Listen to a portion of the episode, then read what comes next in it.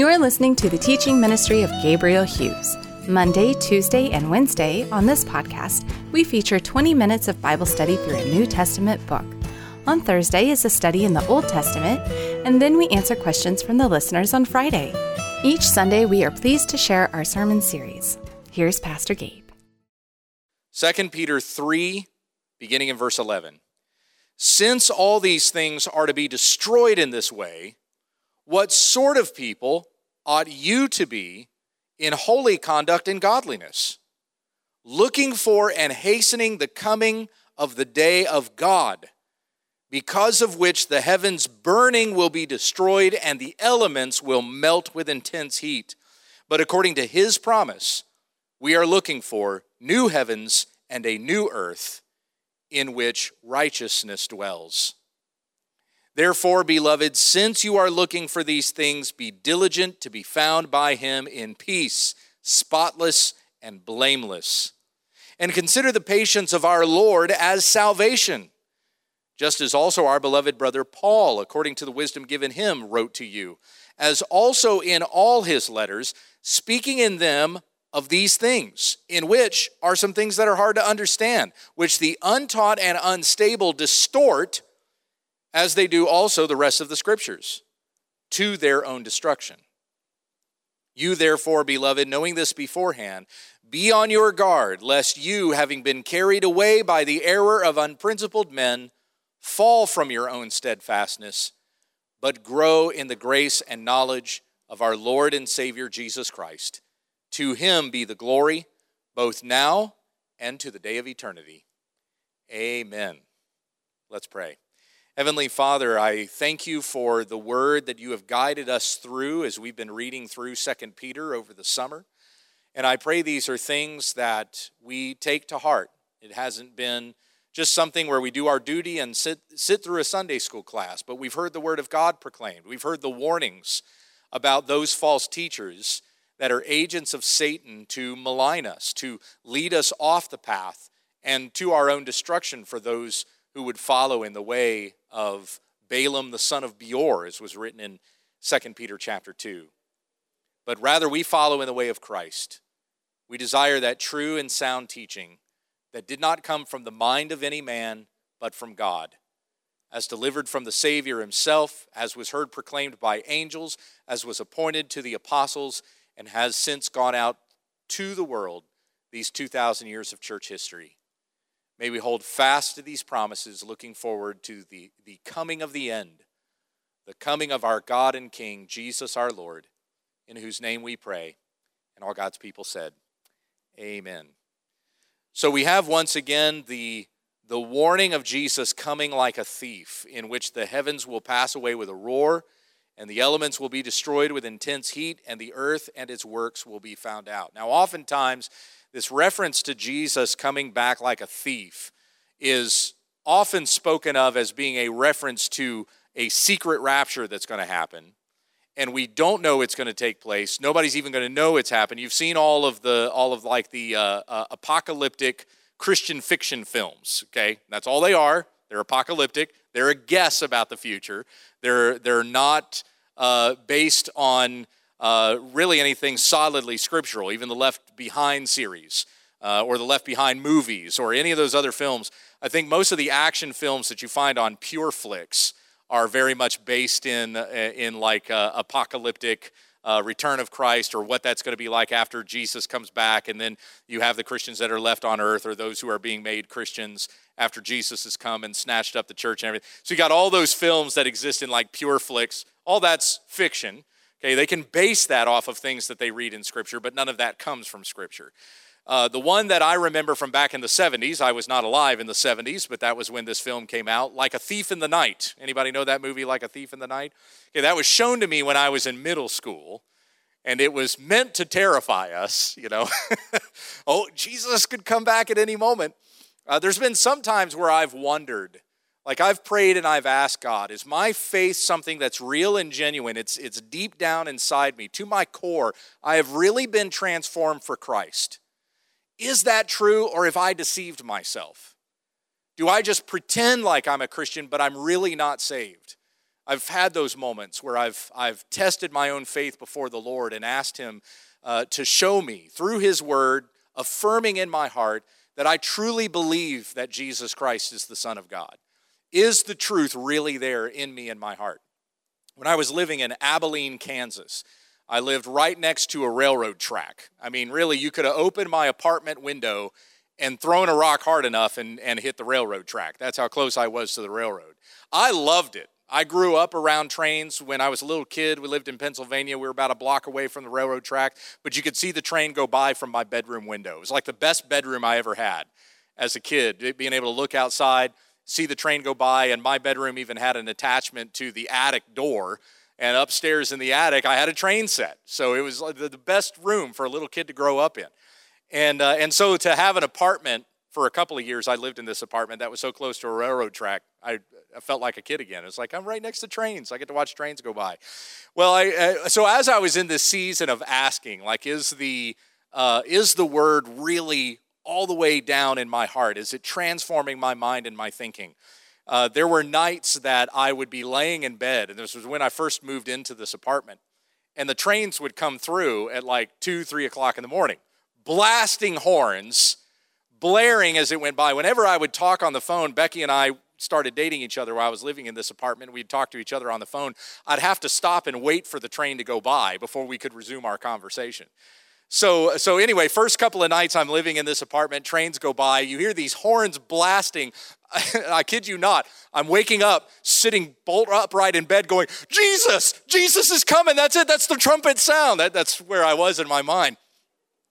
So that was kind of affirming to me. I was like, so even when I'm sleeping, God's truth is still guarding my heart. I still believe. I'm still looking forward to that day of Christ returning, that I'm waking up rejoicing at train horns thinking that Christ has returned. So anyway, we know by what Paul says, and we're going to go through this when we go through 1 Thessalonians chapter 4, that the announcement of Christ's return is going to be like that. It's going to be loud. It's going to be bright. And the whole world will know about it. So there is not a secret rapture that happens, and then everybody's left wondering, well, what just happened? We don't know. We're just kind of mysterious, guessing. There's a pile of clothes there on the ground. I don't know what happened to that person. The reference to Jesus coming back like a thief is not a reference to a secret rapture. So again, Christ is returning, but his return is going to be loud, and it's going to be witnessed by the whole world. The reference to a thief Jesus talks about in Matthew chapter 24, and it's simply a reference to understanding that the thief is unexpected.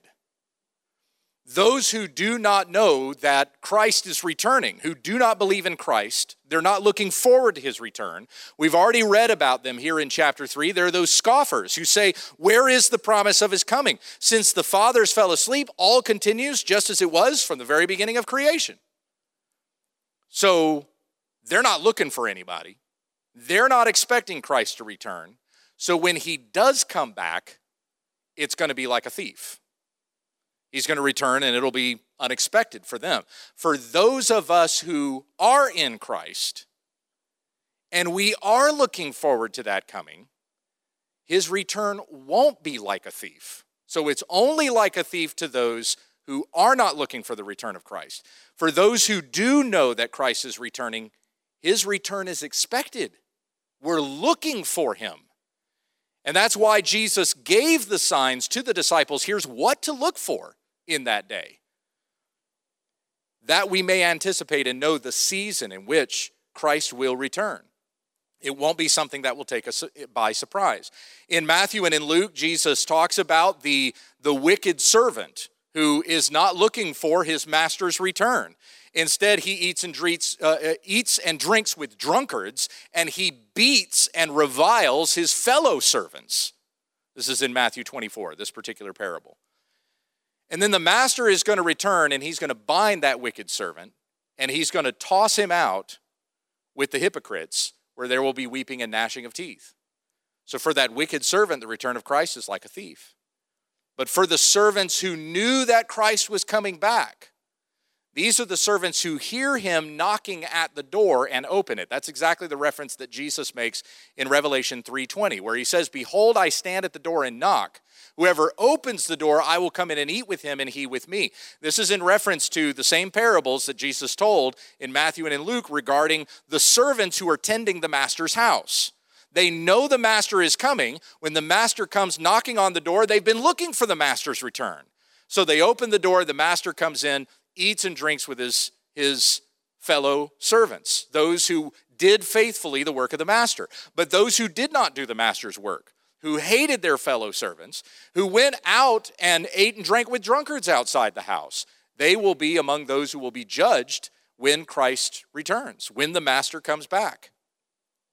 So the day of the Lord comes like a thief for those that we have been talking about here that have been scoffing about the return of Christ, who are saying that day isn't coming.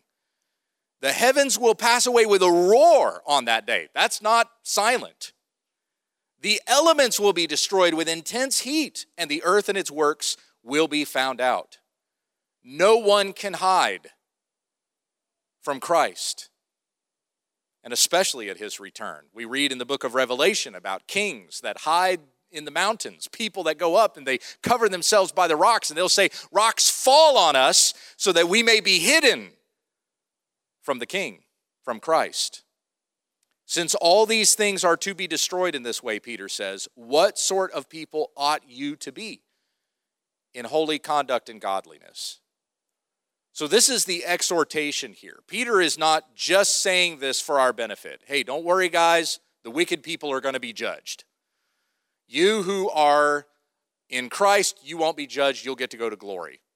That's not just the objective here of why Peter is writing. He certainly says those things, but it has exhortation to it.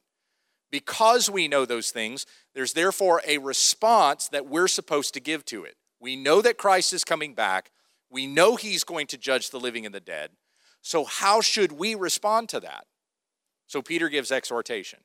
That word to exhort is basically means to tell you to do something. And good preaching is not just informative. Good preaching is not just telling you about things that the Bible says. Good preaching is also going to include exhortation. Remember that the Apostle Paul told Timothy that, that all of Scripture is God-breathed and is useful for instructing, for exhorting, and for training and teaching in righteousness. So exhorting, you're using God's word to tell someone to do something, that they may follow in faithfulness according to the instruction of God. Paul said to Titus the same thing in Titus chapter 2. He says, rebuke and exhort with all authority. And exhortation, is it rebuking, turn from false teaching, exhorting, do this. Here's the sound teaching, here's the right way that we should walk. So Peter does so here. What kind of people ought you to be? In holy conduct and in godliness. We know that Christ is returning. It's not just something that we know and we sit back and kick up our feet and say, okay, I've checked my get out of hell free card. There's nothing else now that I need to do except wait for the return of Christ. No, Peter says you need to be holy in all your conduct. You need to be growing in godliness, which means as you live here on this earth, you desire to become more like Christ. And that is a work that started on the day that you came to Christ, and it will continue until the return of Christ. Paul saying to the Philippians in Philippians 1:6, I am confident of this very thing, that he who began a good work in you will be faithful to complete it at the day of Christ. So that work continues until we join Christ together in glory. Verse 12, looking for and hastening the coming of the day of God, because of which the heavens burning will be destroyed, and the elements will melt with intense heat. But according to his promise, we are looking for a new heavens and a new earth in which righteousness dwells. So we're looking for and hastening the coming of the day of God. Now, don't misread that passage because there are many out there who have used this statement that Peter makes, hastening the coming of the day of God, and they have used that verse to say that we get to control the day that Christ comes back. If we would just do these things, then we would hurry up the day of Christ's return. Ellen G. White, who is the founder of Seventh-day Adventism, she made a proclamation that Christ was going to return in her lifetime and it was going to happen on this day. She set a day that Jesus was going to return. Now, the ironic thing about that is that Seventh-day Adventism came out of the Millerite movement, and the Millerite movement fell apart exactly because they were making prophecies that weren't coming true. The Millerites were hearing their own teachers and apostles saying that Jesus is going to come back on this day, and their teachers were telling them, so you need to sell all your stuff, get rid of all your goods, and have it all taken care of and gone by this day because that's the day that Christ is returning. So that's what they did. They listened to their teachers. They sold all their stuff. Day of Christ comes, he doesn't return.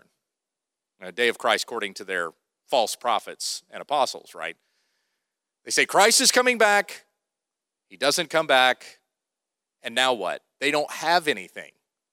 They gave all their stuff away. They have no job, no money, no possessions. What do you think happened to that movement?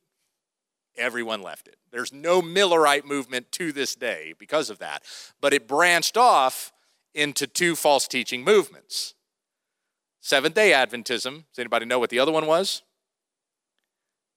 Not Mormon. The Jehovah's Witnesses. So the Millerites became the Jehovah's Witnesses. Charles Taze Russell, who kind of took over after Miller, when the falling apart of all of that, and then Ellen G. White became the prophetess, and James White was her husband's name, not to be confused with Dr. James White. Okay, so James and Ellen G. White, they became the leaders of the of this Seventh-day Adventism movement. But anyway, Ellen White made this proclamation that Jesus was going to return and that he was coming back on this day. And just like with the Millerites, that day came and went. Now, she didn't make the same error as Miller did by telling all of her followers to sell all their possessions and everything, but nonetheless, the same error was repeated and you got the same result. Jesus said quite plainly in Matthew chapter 24, no one knows the hour or the day. It's amazing how many false teachers, no, but I've got it figured out. Not even the Son knows, Jesus said, but apparently they know something that even Jesus didn't know. We know the day that Christ is going to return. So Ellen makes this proclamation, the day comes and goes, that doesn't happen. So what does Ellen White say to her followers to try to cover over this mistake? Well, the reason why Jesus didn't return is because you weren't praying hard enough. It's because you weren't doing this, that, and the other, and that's why Christ didn't return. So she blamed it on her followers. She, according to her, got her prophecy right, but the Seventh-day Adventists just didn't pray enough. Mike Bickle, who is the founder and pastor of the International House of Prayer in Kansas City, this was a church that was hugely influential in my area of Kansas where I was preaching. He has said the same thing. He has said that we can usher in the return of Christ through prayer. Now, he even claims that Jesus himself told him this. So he's doing more than just twisting the scripture here in 2 Peter 3. He's proclaiming a word that he says came from Christ personally to him to tell to people that you need to pray and you need to continue to do these works of God. And if you do that, then you will hurry up the day of Christ and he will come back faster if we would just be faithful to fulfill these things. What does the scripture say about that?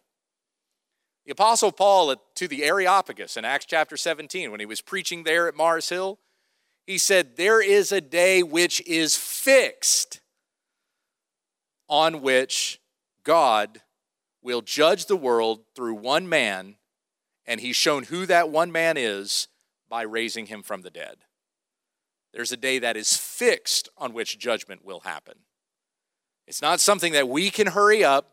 God knows exactly the day that he is appointed upon which he is going to return. We don't change anything about that mark that God has set.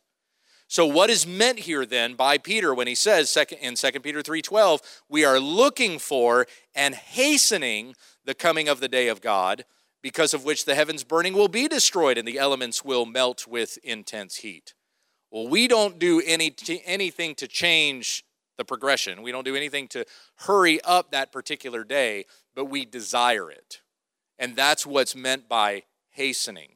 You've heard the expression quicken, you know, referring to somebody who is a convert to the Lord Jesus Christ. Their heart is quickened to believe in him. And so may our hearts be hastened to long for that day. We're not slow to believe in Christ and to do what he has called us to do, but we respond right now. That's what's meant by hastening. We're looking for the return of Christ. We're hastening the coming of the day of God. So you don't delay in what God has called for you to do in the here and now. As we have read here in 2 Peter chapter 3, that God is patient, not wanting any to perish, but all to come to repentance. He is patient toward you as we look forward to his promise, the fulfillment of his promise of the return of his son. So we're looking for, we're hastening, we're immediately responding to the work that God has called us to do. If your heart has been transformed in Christ, then you will respond right now to what God is calling you to do. You won't delay in doing it. You'll do it immediately. This is something as a parent that I've tried to work out with my children as I'm raising them up in the discipline and the instruction of the Lord. Having to tell my kids, son or daughter, if I tell you to do something and you delay in doing it, it's the same thing as if you were to tell me, no, I'm not doing that. It's disobedient. Delay is disobedience. And so if mommy or daddy tells you to do something, you say yes, ma'am, or yes, sir, and you do it. If you delay in doing it, you've disobeyed your parents. And it's the same with the instruction that we have of the Lord Christ. If he has instructed us to do something, let us respond to it now. For our response now is that sanctification that we are receiving as we're being shaped more into the image of Christ, being conformed to godliness, looking for and hastening the coming of the day of God. Knowing that on that day, the heavens burning will be destroyed, the elements will melt with intense heat. So let us not invest ourselves in things that will perish with the world in judgment. We invest ourselves in those things that are eternal. Christ and his Spirit within us. Verse 13, but according to his promise, we are looking for new heavens and a new earth in which righteousness dwells. If we long for that day, when we'll be with Christ in his kingdom in which righteousness dwells, then how much more should we be citizens of that righteousness even now while we're living on this earth? So we pursue the things that make for godliness. We desire to do the things that Christ has told us to do. We want to be holy. As Peter had said in his previous letter, calling back to the instruction that God gave to Israel, be holy, for I am holy. And so Peter says to the church, be holy because God is holy.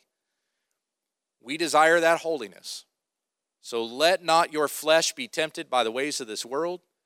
Continue in righteousness and godliness until Christ returns or your body dies and you go to meet with him, whichever day comes first.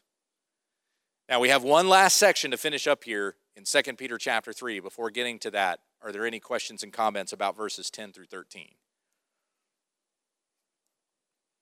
Awesome. Let's keep going. So verse 14 here, Peter says, therefore, beloved, since you are looking for these things, okay? So he's told us, look for them. Be diligent servants, looking for the return of the master. And now that he's got your attention, since you are looking for these things, be diligent to be found by him in peace, spotless, blameless. James 1:27 says that religion that God our Father finds pure and faultless is this, to help orphans and widows in their distress and to keep oneself unstained by the world. You know, the part of James 1:27 that gets emphasized the most is the helping orphans and widows in their distress, right? We hear that one a lot. So our good Christian duty is to help those that are in need. But we don't spend as much time emphasizing the last part of that instruction, keeping yourself unstained by the world. That you not go the ways of this world, that you not follow those teachers who are promising you things in your flesh, that you would give up the gospel to go after worldly things.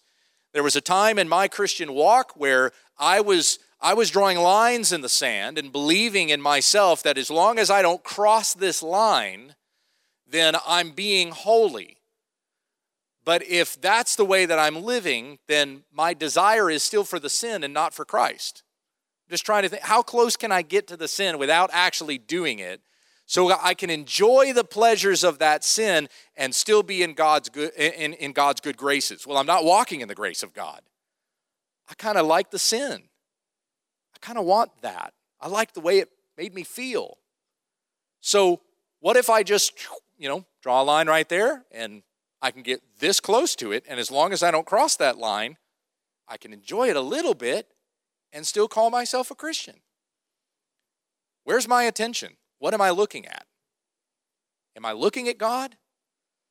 I'm looking at my fleshly appetites. I'm looking at the world's offerings. I'm not focused on Christ. I'm focused on myself. And so to keep oneself unstained by the world means that you're not following the temptations of your flesh. You're not following the temptations of Satan. You're not following the temptations of the world's offerings. Your focus is not on sin. Your focus is on Christ. And if your attention is fully devoted to Christ, you're nowhere near this other stuff. You don't even need to be drawing lines in the sand and asking questions like, can I do this and it not be sin? It's a very common question that a pastor gets asked, especially of those who are less mature in faith.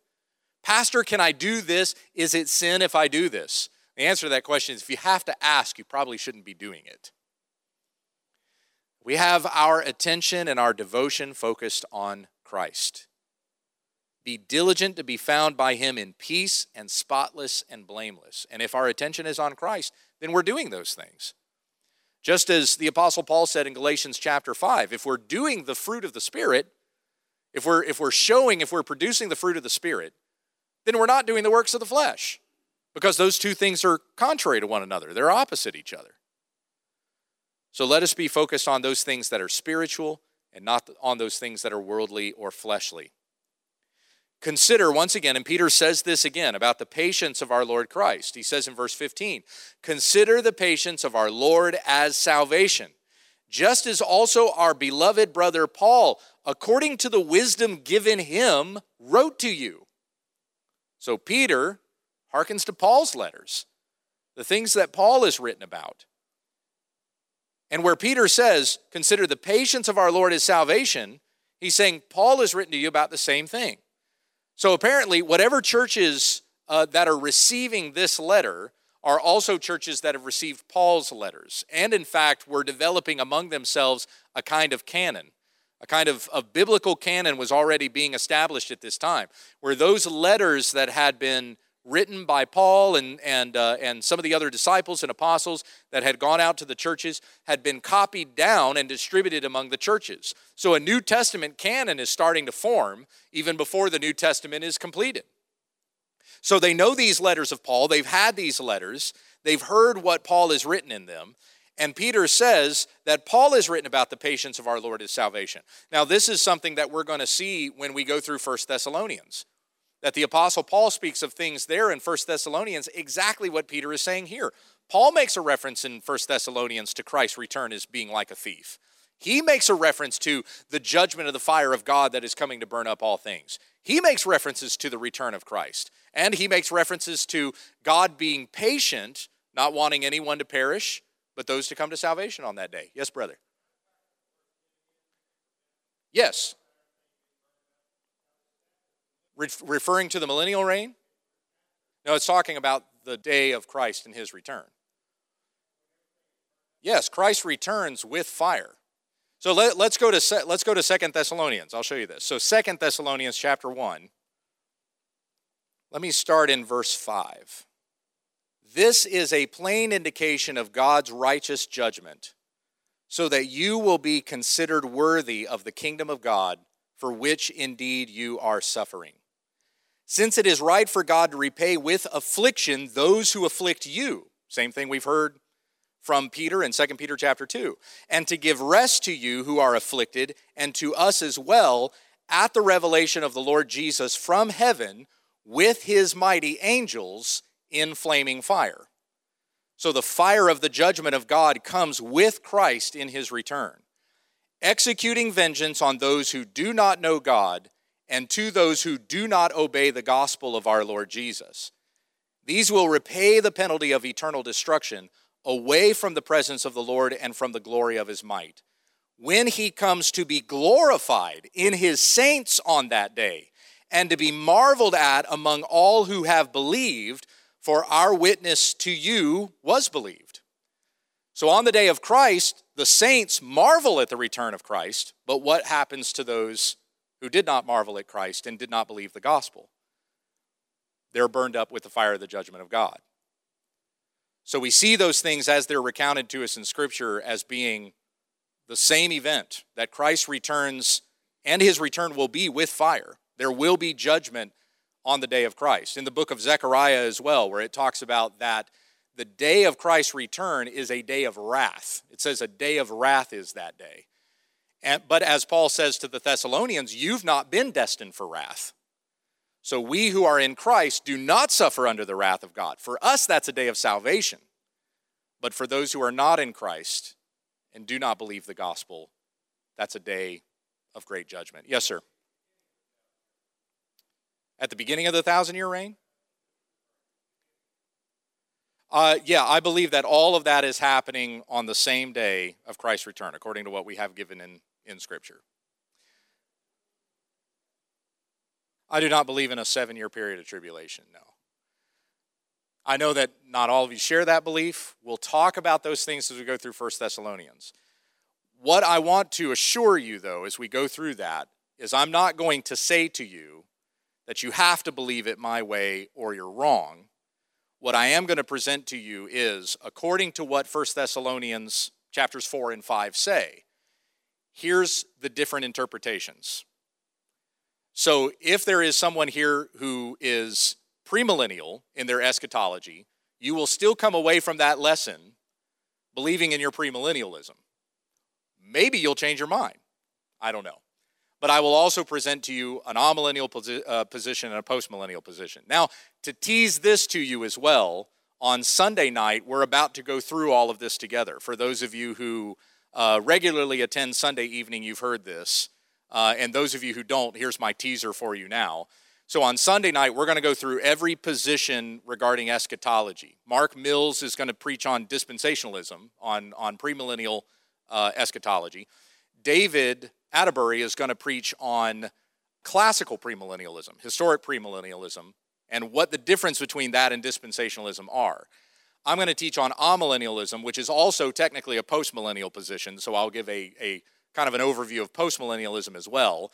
That's 3 different nights. Then on the 4th night, all of us preachers are going to be together in a Q&A that's going to be led by Pastor Tom, and so we'll be taking questions from the audience then as well.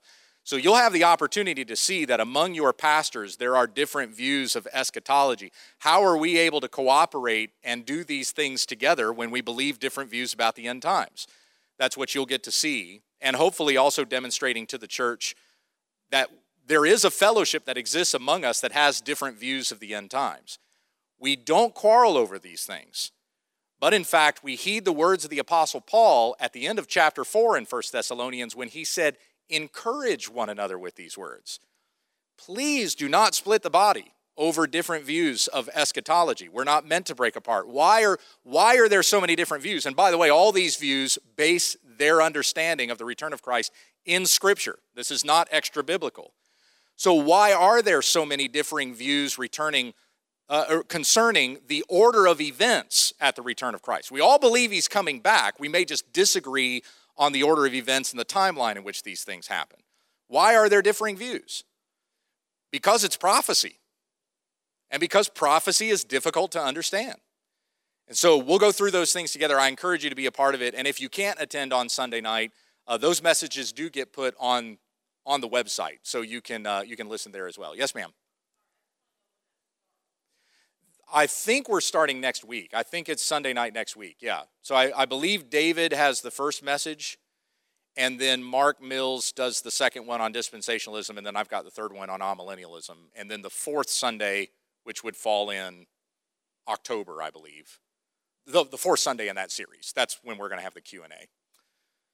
Continuing on, 2 Peter 2, or 3. Let's finish this. That's where I got 10 minutes here.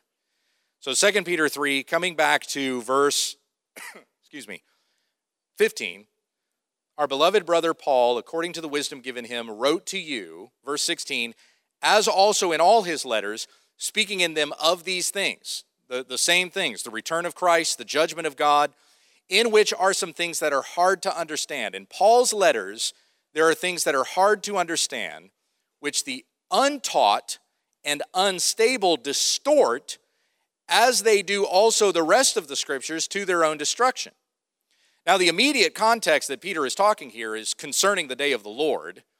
Paul talks about some men that he had to put out of the church because they were preaching that the day of Christ had already happened. That's heresy. Christ has already returned, the resurrection of the dead had already taken place, and you missed it. That's a view that we refer to today as full preterism, and that is a false teaching. And so Paul had put men out of the church for teaching such a thing. So that's Peter's immediate context here is concerning the day of the Lord.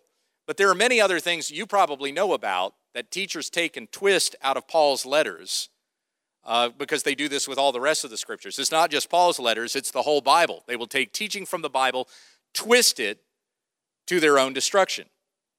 There was a book that was published recently, I think it came out either this year or the year before, entitled The Making of Biblical Womanhood. It is published by a woman by the name of Allison Barr. She is a historian that is at Baylor University. And in the book, page 56, she says the following, I could not teach because of his belief that Paul told women to be silent and not exercise authority over men. What if Paul never said this? Yeah, Jen's going, what? What if Paul never said? What if Paul never actually said 1 Timothy 2, 11 through 12? That's basically what she's saying, where Paul says, I do not permit a woman to teach or to exercise authority over a man. Rather, she is to remain silent. A woman is to learn quietly in all submission is what Paul says there. Beth Allison Barr says, what if he never actually said this? That's how she gets around that instruction from the Apostle Paul. Women can preach, women can be pastors, because maybe Paul never actually said that anyway. What other scriptures is she twisting to her own destruction? I mean, if you're willing to cut that part of the Bible out and throw it away to make it sound better to me, what else are you going to cut out so that it works better? Friends, if you take the teachings of Christ, and that very much is the teaching of Christ, it comes from the Apostle Paul. He's an apostle sent by Christ. If you take the teachings of Christ and you change them into something that you like a little bit better, then you're not believing in Christ anymore. You're believing in a God of your own making. And that's what people do when they take the teachings of Paul and twist them like that. They distort them to their own destruction. They do this with the rest of the scriptures. So Peter here even equating Paul's words with the rest of scripture. But something else we need to recognize in this that Peter says. We need to recognize the danger of twisting Scripture, right? So those who twist the Scriptures, they twist Paul's words, they twist the words of Moses, they'll even twist the words of Christ. What happens to those who twist the Scriptures? They go to their own destruction. So how careful must we be in our reading, in our handling, and even in our communicating the Word of God to someone else? We need to be careful with this because in our ignorance, and Peter says here, they do this in ignorance, but in our ignorance we twist the Scriptures to our own destruction if we do not handle it in the right way. Going on into verse 17, you therefore, beloved, knowing this beforehand, be on your guard, lest you, having been carried away by the error of unprincipled men, fall from your own steadfastness, but grow in the grace and knowledge of our Lord and Savior Jesus Christ. To him be the glory both now and to the day of eternity. Amen. And that's the way that I finish the sermon this morning as well. So today, if you didn't sit in first service and you're going to be in second service, I'm teaching through 2 Peter chapter 2. Pastor Tom asked that I would do a sermon on that. All of my class has already heard this. So I'm taking like the 5 or 6 weeks that I taught through 2 Peter 2 and condensing it down to one sermon. So everything that I have to preach today is not going to be new to anybody who had sat through those classes. And I conclude the sermon with those very words that come from the Apostle Peter. So we know about, we have now heard as we've gone through this letter, we've heard about the true teachers who teach things that come not from the minds of men, but came from God, and they were eyewitnesses to his majesty, as Peter talked about at the beginning of the letter. We've heard about the true teaching. We've been warned about false teachers that we had all the way through chapter 2. And then in chapter 3, we have the warning of the day of God that is coming, to judge those who walked in lawlessness, but to save those who walked in righteousness. And so in light of these things that have been taught, you therefore, beloved, knowing this beforehand, be on your guard, so that you will not be carried away by the error of unprincipled men, and you will fall from your own steadfastness. Remember the instruction that Peter gave in chapter 1, where he said, if you do these things, and he listed those out, I think it's in verses 5 through 7, if you do these things, they keep you from being unfruitful and falling from the way of righteousness. So don't follow in the way of unprincipled men, follow in the instructions of God given by his men, and you will remain steadfast to the end. Grow in the grace and knowledge of our Lord and Savior Jesus Christ. How do you do that? How do you grow in the knowledge of our Lord and Savior Jesus Christ? The Word, that's right. You're doing it right now. When you sit under the teaching of the Word of God, when you open up the Bible and read it, and you ask for wisdom from God, James 1:5, if anyone lacks wisdom, let him ask of God, who gives generously to all without reproach, and it will be given him. And that work that Paul talks about in Philippians 1:6, that work that Christ will complete on the day of Christ, that is the work that is going on in your life as you read the Word of God and you apply it and you live according to it. You are learning about Jesus and you're learning about how to be more like your Savior. To him be the glory both now, meaning that we live to the glory of God now, and to the day of eternity, when we will be with him in glory forever. Amen? Amen. That's the last word of 2 Peter. So we have completed our study of the book of 2 Peter. Any other questions or comments or criticisms about my view of the end times? So we have just a couple minutes here. What's that?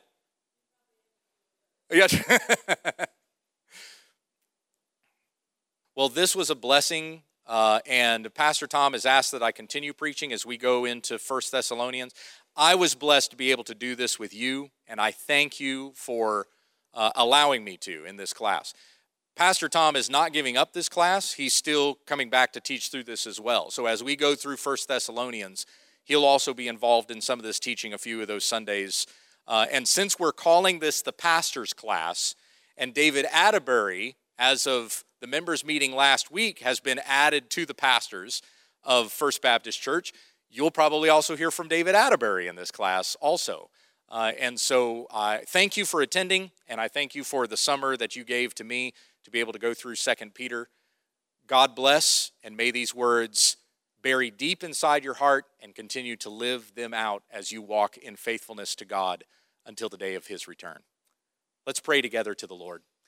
Heavenly Father, we thank you for your goodness, and we thank you for the promises that you have given to us in your word. And this promise is a promise of forgiveness of sins. It's a promise of deliverance from this world and the judgment that is coming to the world. It is the promise of your eternal kingdom.